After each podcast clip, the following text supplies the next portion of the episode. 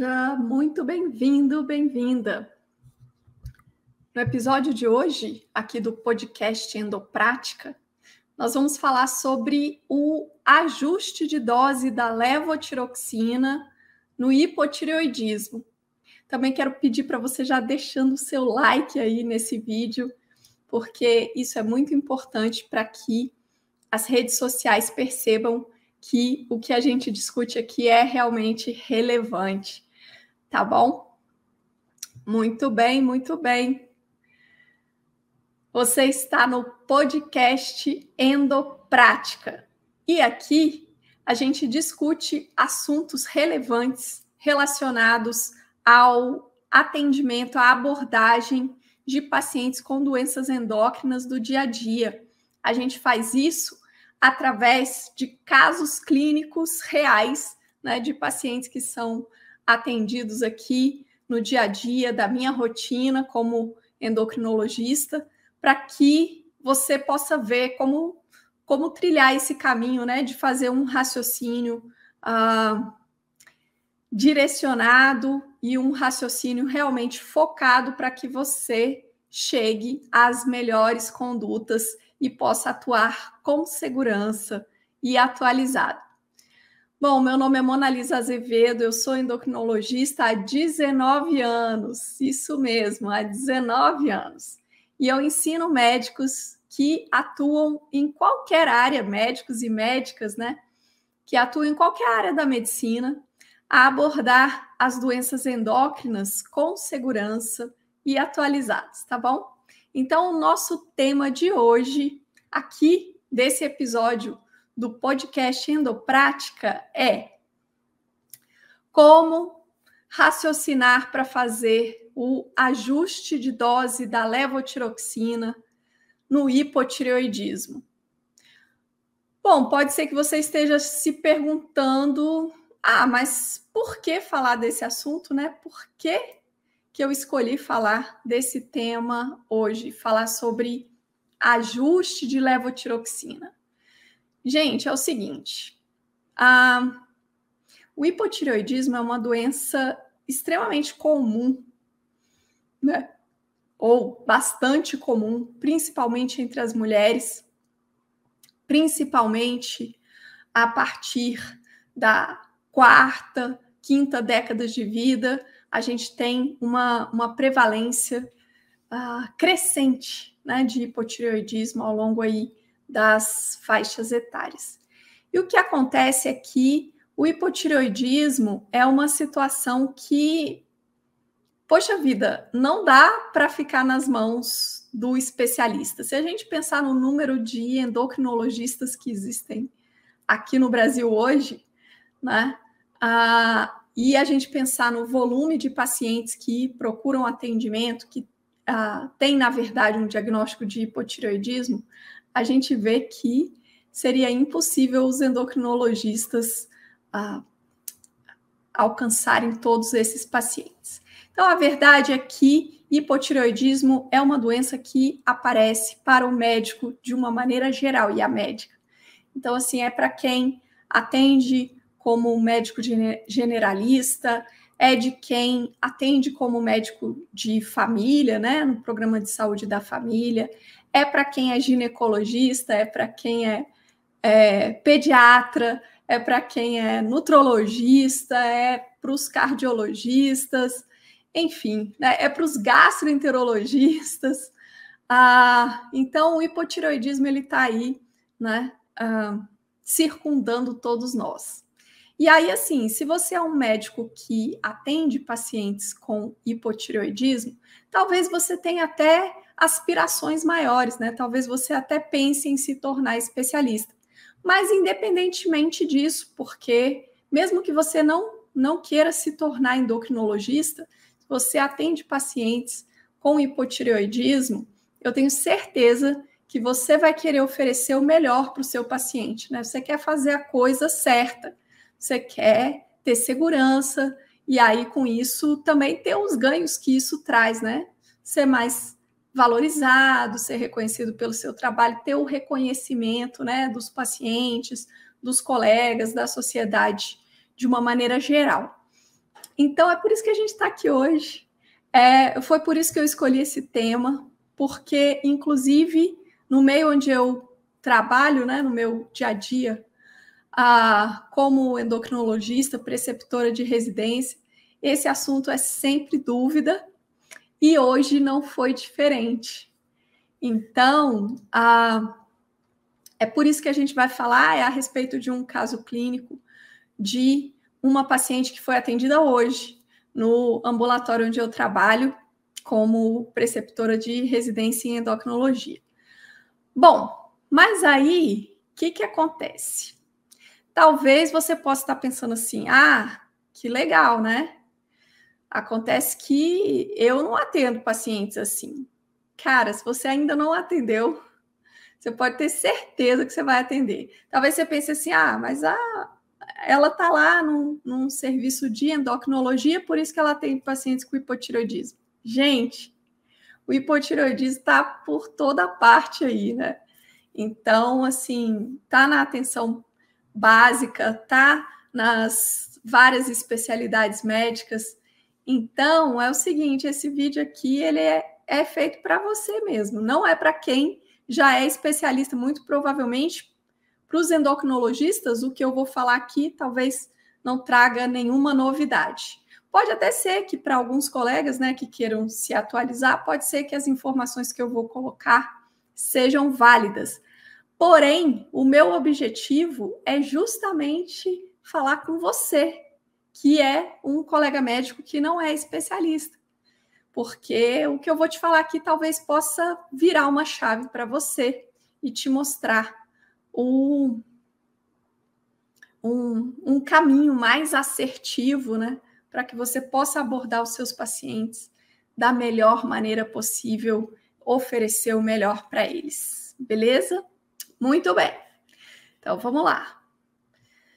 A gente vai fazer o nosso raciocínio a partir de um caso clínico. E como eu te falei, hoje, né, no, no ambulatório que eu faço aqui no hospital, chegou uma paciente de 54 anos. Ah, ela tem um histórico de ter feito uma cirurgia de tireoidectomia total há 15 anos atrás para tratar um câncer de tireoide. Ela teve um câncer de tireoide e foi tratada com tireoidectomia total há 15 anos atrás e nunca apresentou recidiva da doença. Ela ah, é uma paciente que teve, então, um, uma evolução de excelente resposta, né? E aí, hoje, 15 anos depois, ela mantém né, um quadro de hipotiroidismo, já que ela retirou a tireoide toda, ela usa levotiroxina. E atualmente, a levotiroxina dela está na dose de 100 microgramas por dia. 100 microgramas. Beleza. E aí ela traz exames, né? Então você lembra que assim, ah, o paciente com hipotireoidismo uh, vai precisar da reposição com levotiroxina em geral para a vida toda, né? Nesse caso aqui não há dúvida, né? A paciente fez tireoidectomia, a reposição hormonal para a vida toda. Mas se o paciente tem um, um quadro de um hipotireoidismo por uma doença autoimune, né, ou por alguma causa assim, em geral, o tratamento também vai ser pela vida toda. Excepcionalmente, né, alguns pacientes podem ter uma recuperação da função tireoidiana e uh, usar a levotiroxina por um período e depois poder suspender, mas isso é realmente exceção. Então, na maioria das vezes, os pacientes que usam levotiroxina vão precisar dessa reposição por toda a vida, Lembrando que o hormônio tiroidiano, ele regula o metabolismo. Então, ele é importante desde a vida embrionária até a senescência. Então, a gente precisa de hormônio tiroidiano para o nosso organismo funcionar bem em todas as etapas da vida. Então, teve esse diagnóstico, iniciou a reposição, muito provavelmente essa reposição vai ser ad eterno, vai ser pela vida toda certo? Então, é o caso da nossa paciente aqui, ela tem 54 anos, ela tem um hipotiroidismo, e aí ela está em uso de levotiroxina 100 microgramas por dia, ela traz exames. Os exames dela mostram um TSH de 0,69 para um intervalo de referência entre 0,5 e 4,5. Então, é um TSH que está dentro do intervalo. E ela traz um T4 livre de 1,92 para um valor de referência de 0,8 a 1,8. Então, se o limite superior é 1,8 e o exame dela veio 1,9, então a gente tem aí um T4 livre acima do limite superior. E aí? E agora? Como raciocinar? O que fazer? Será que é necessário mexer né, na levotiroxina? Será que nós vamos diminuir essa dose? Será que nós vamos. Enfim, o que fazer? Eu quero saber de você, colega médico. Me fala aqui o que você faria. Você uh, mexeria na dose? da levotiroxina dessa paciente? Me responda aqui, sim ou não. Acho que é mais fácil responder sim ou não, né? Se você reduziria a dose ou não.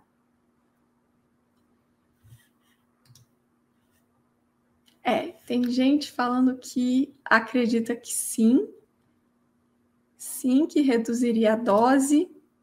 Olha, bom, Teve alguém que falou, não sei. tá, então vamos lá. Seguinte. Uh, quando essa, essa paciente né, chegou no atendimento e tudo, a ideia inicial que o, os médicos que estavam comigo pensaram foi em reduzir a dose da levotiroxina, pensando que ela estaria em um leve hipertireoidismo. Bom, vamos lá, vamos pensar sobre isso aqui. Vamos raciocinar. Olha só, nesse momento, eu vou te entregar o ouro. O ouro. Tipo assim, o que, que é central no raciocínio para você entender o que está acontecendo. Chega o paciente com esses exames aí, um TSH dentro da faixa normal e um T4 livre, acima do limite superior. Como é que você vai raciocinar? Como é que você vai pensar, meu Deus do céu, e agora isso aqui tá não sei o quê? que, como é que faz? É o seguinte, ó, você precisa entender como é que funciona o eixo hipotálamo, hipófise, tireoide. Ai, meu Deus do céu, o que, que é isso? Não, calma. Vamos descomplicar, vamos simplificar essa história.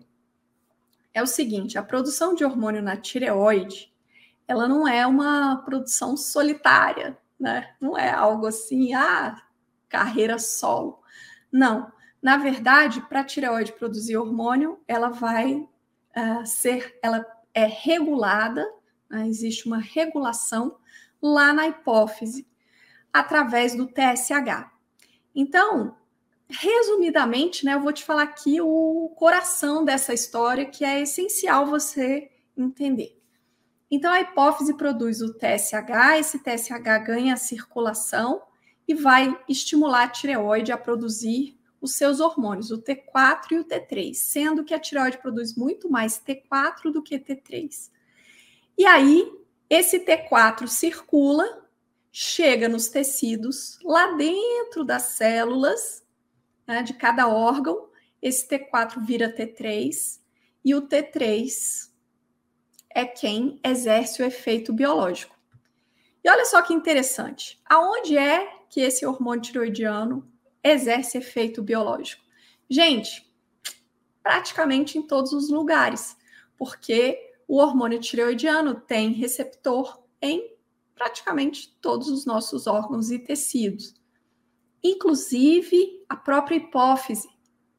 Lá na hipófise tem receptor para o hormônio tireoidiano, então o T4 que veio pelo sangue entra na hipófise e lá dentro das células hipofisárias ele vira T3 e esse T3 inibe a produção de TSH. Olha só, quando o hormônio tiroidiano chega nos vários tecidos, em cada local ele vai fazer uma coisa diferente, né? No coração, por exemplo, ele vai estimular o, a contração miocárdica, ele vai estimular a, a, o inotropismo, né? Ah, não, é, no fígado, no fígado ele vai estimular, aumentar os receptores para LDL colesterol. Ah, não, no, no intestino, enfim, em cada tecido, o hormônio tiroidiano vai ter um efeito biológico. E lá na hipófise, o efeito biológico dele é diminuir a produção do TSH. Esse negócio parece bobo, mas é tão importante, é tão essencial que você entenda por quê? Porque na hora que o hormônio tiroidiano vai lá na hipófise e inibe a produção de TSH, isso cria um mecanismo de retroalimentação ou feedback, né? O que, que acontece? A hipófise produz TSH que vai lá, estimula a tireoide a fazer seus hormônios, que voltam lá na hipófise para inibir a produção do TSH. Gente, e esse mecanismo, ele é um mecanismo tão fino que ele tem uma característica muito importante, que é o seguinte: a hipófise ela é super, ultra, mega sensível. Ou seja, qualquer pequena variação na produção de T4 pela tireoide vai impactar significativamente na produção de TSH por essa hipófise. Essa hipófise é assim a sensibilidade em pessoa. Então, se diminuir um pouquinho só a quantidade de T4 chegando lá, lá dentro vira T3, mas no sangue é T4. Então, se diminuir um pouquinho a quantidade de T4 chegando lá, isso já é o suficiente para aumentar bastante o TSH. Você sabe o que, isso significa? E vice-versa, tá? Se aumentar um pouquinho a produção de T4, já vai diminuir bastante a produção do TSH. Isso significa que você pode ter um paciente com o T4 ainda dentro do intervalo da referência, mas o TSH já vai sair da referência. Ou seja, pequenas variações na função tireoidiana, uma tireoide que comece a trabalhar um pouquinho menos do que o normal, a hipófise percebe. E aí o TSH pula acima ou abaixo dos limites da referência. Ou seja, você consegue detectar isso. Então, a pequenas alterações na tireoide, você vai ter um T4 ainda dentro da faixa normal, mas o TSH já saiu da referência. E aí, o que, que significa isso também? Outra coisa super importante é o seguinte: é que isso aqui é, é é uma correlação né, entre os níveis de TSH e de T4. E isso significa que, se você encontrar a situação inversa, então o TSH está dentro da referência e o T4 está fora, gente, tem alguma coisa errada. Tem alguma coisa errada aí. Isso aí está desrespeitando essa lei, essa correlação, que a gente até brinca aqui que a gente batizou de primeira lei de Azevedo, para brincar aqui pela importância que isso tem. Então, se você entendeu isso, esse ouro, né? Se você entendeu, é, é, algo assim que todo mundo aprende. Você vê isso lá na faculdade, lá na fisiologia, mas passa batido, né? Aí depois, quando você está na, na faculdade vendo as, as especialidades clínicas, durante a clínica médica e tal, muito provavelmente você passa por isso de novo, mas provavelmente passa batido de novo. E aí o que, que acontece? Se você não der um pouquinho de atenção para isso, isso vai te fazer uma falta enorme. E aí você sempre vai ficar confuso com esse negócio de TSH, T4, nananã. Então, olha só, se você entendeu isso, que a correlação entre os níveis de TSH e os níveis de T4 ela é logarítmica, né? existe uma correlação e pequenas variações no T4 levam a grandes variações no TSH. Você entendeu isso? Então, vai ficar muito mais fácil você interpretar as dosagens hormonais do seu paciente.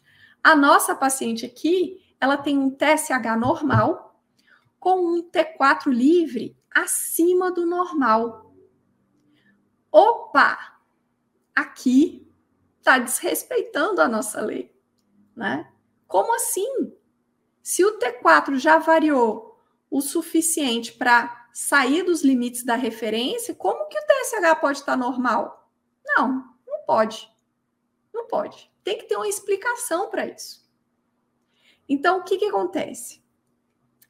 Ah, se a gente comparar TSH com T4, a dosagem de TSH ela é muito mais informativa para você. Por quê? Porque as alterações do TSH elas vão ter essa sutileza, né? De pequenas variações aí na, na função da tireoide, o TSH já, já dispara. Então, assim, a sensibilidade é muito maior. Além disso, a, o método de dosagem de TSH ele está muito melhor estabelecido, né? é muito mais disponível e confiável do que o método de dosagem do T4 livre. Eu estou fazendo uma análise comparativa, tá bom? Então, se você recebe exames de uma paciente que tem a hipófise normal, tá bom? Por favor, porque essa lei ela não vai fazer sentido quando o paciente tem uma doença hipofisária, porque daí essa sensibilidade da hipófise ela vai estar perdida, né? A gente está falando aqui de situações em que o problema é na tireoide. Isso aqui vai representar 98 a 99% dos casos. Então, a gente está falando do dia a dia mesmo. Mas eu não posso deixar de mencionar que vai existir exceção. Então, a exceção é quando o paciente tiver uma doença hipofisária, tá bom? Mas sempre que o paciente tiver um hipotireoidismo por doença autoimune, ou porque fez tiroidectomia, ou por qualquer outra razão de disfunção na tireoide, então a hipófise é perfeita. E se a hipófise é perfeita, então é porque o TSH, que é o hormônio produzido pela hipófise, é que vai nos dar a maior informação, né? Que vai ser o exame mais informativo a respeito da, do eixo desse paciente. E isso também é verdade quando a gente está fazendo a reposição com levotiroxina. Então, se o paciente já tem diagnóstico de hipotireoidismo e está usando levotiroxina, a gente também vai seguir esses preceitos todos, né? Que a hipófise é normal. Então, Daí você recebe uma paciente que está usando levotiroxina, o TSH está normal, o T4 livre está normal, não tem dúvida, né? Ah, tá tudo certo, a dose é essa mesma, não precisa fazer nenhum ajuste, beleza. Só que as chances são que muitas vezes seu paciente vai chegar e vai ter alteração. Então, qual que é a alteração compatível com um paciente que está usando uma dose insuficiente de levotiroxina? Bom, se a dose está pequena, ele vai ter uma quantidade de T4 chegando na hipófise menor do que o normal.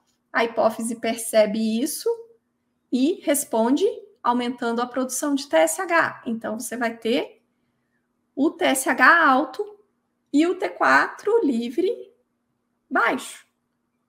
Porém, como a hipófise é muito sensível, você pode ter um T4 livre dentro da referência, mas se essa quantidade de T4 não estiver sendo suficiente para o seu paciente, a hipófise responde aumentando a produção de TSH.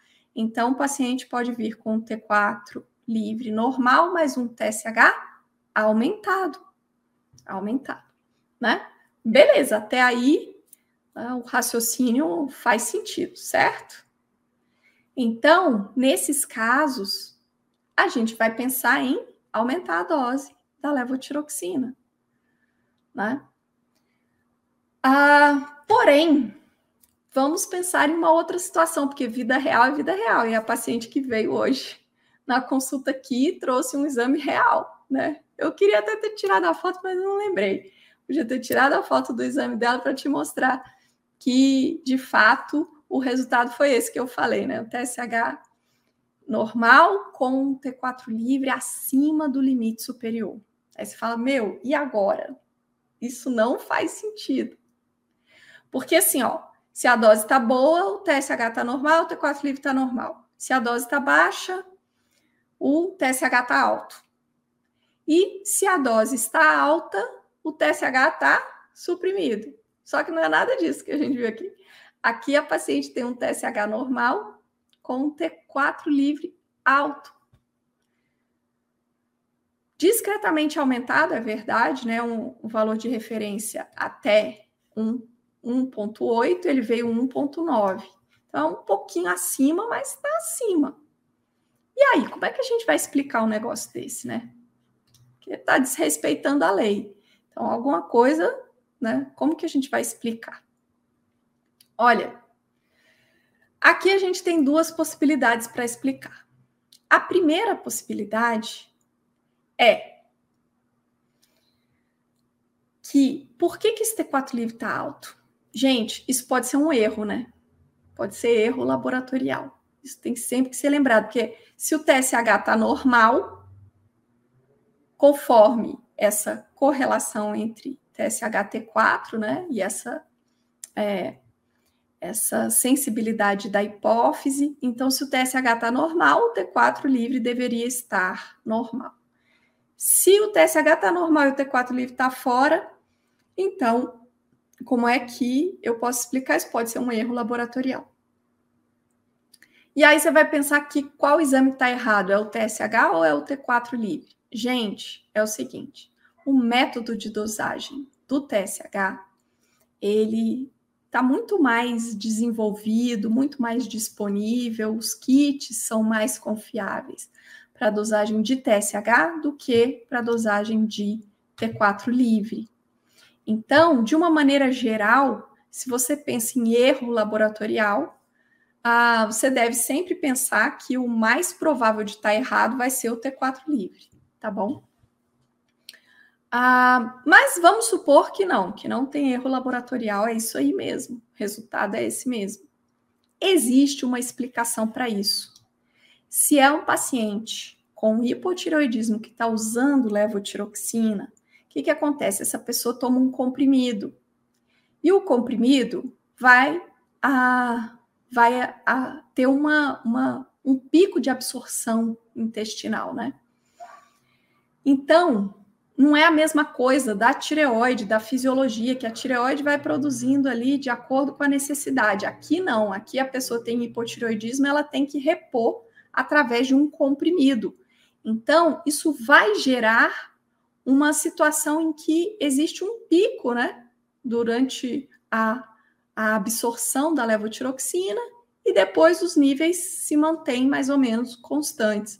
Mas toda vez que o paciente toma o comprimido e acontece a absorção, vai fazer um certo pico e depois vai estabilizar, é assim que vai funcionar. E daí, se o paciente vai pela manhã para o laboratório para colher a amostra de sangue e toma o comprimido antes de sair de casa, como ele toma todos os dias, pela manhã em jejum, no dia de colher o sangue ele também toma, o que, que acontece? Pode coincidir no, o momento da coleta coincidir com o momento do pico de absorção da, da levotiroxina. E daí você vai ter um T4 livre levemente acima do limite superior, com um TSH normal. Por que, que o TSH está normal? Porque o TSH está mostrando o equilíbrio daquilo ali ao longo dos dias, semanas, né? Do uso daquela levotiroxina. Enquanto que o T4 livre vai re refletir o momento atual.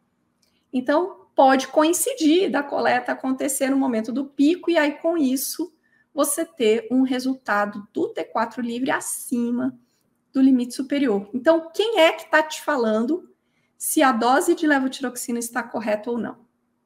É o TSH. É sempre o TSH. Se o TSH está dentro da meta, se o TSH está normal, é porque a dose da levotiroxina está adequada. Ah, mas e o T4 livre? Se o T4 livre veio fora da referência, tem uma explicação. Tem uma explicação e ah, é, esse não vai ser o seu norte, né? Você não vai basear a sua conduta no T4 livre. Então, qual a perguntinha né, que você pode fazer para o seu paciente que pode esclarecer isso definitivamente? A perguntinha essencial aqui é: escuta, no dia de fazer o exame, no dia que você vai no laboratório para colher sangue, você toma o seu remédio antes de sair de casa? Ah, tomo, doutor. Geralmente a resposta é sim. Toma, não esqueça de tomar o meu remédio, não deixo de tomar por nada. Então, no dia que eu fui fazer o exame de sangue, eu tomei. Pronto, já está explicado. Mas e se a paciente falar, ah, não sei, não lembro, não, não, não. Mesmo assim, está explicado. Por quê? Porque provavelmente foi isso que aconteceu, ou se não foi isso que aconteceu, a, a fidedignidade do T4 livre é menor, então você vai se nortear pelo TSH. Quem manda é o TSH, protagonista é o TSH.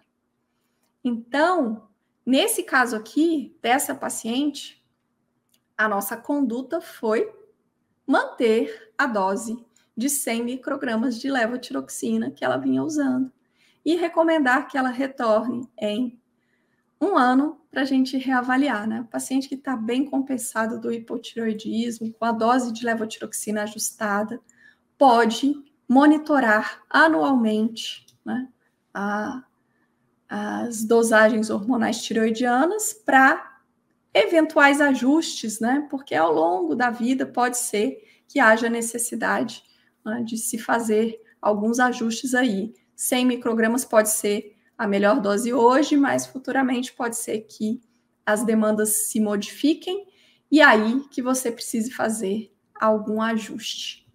Então, você está vendo como que as coisas se encaixam? Eu acabei de te mostrar assim, ó, uma coisa simples mas que te permite seguir toda uma linha de raciocínio. Toda uma linha de raciocínio. Tudo que a gente concluiu aqui, né?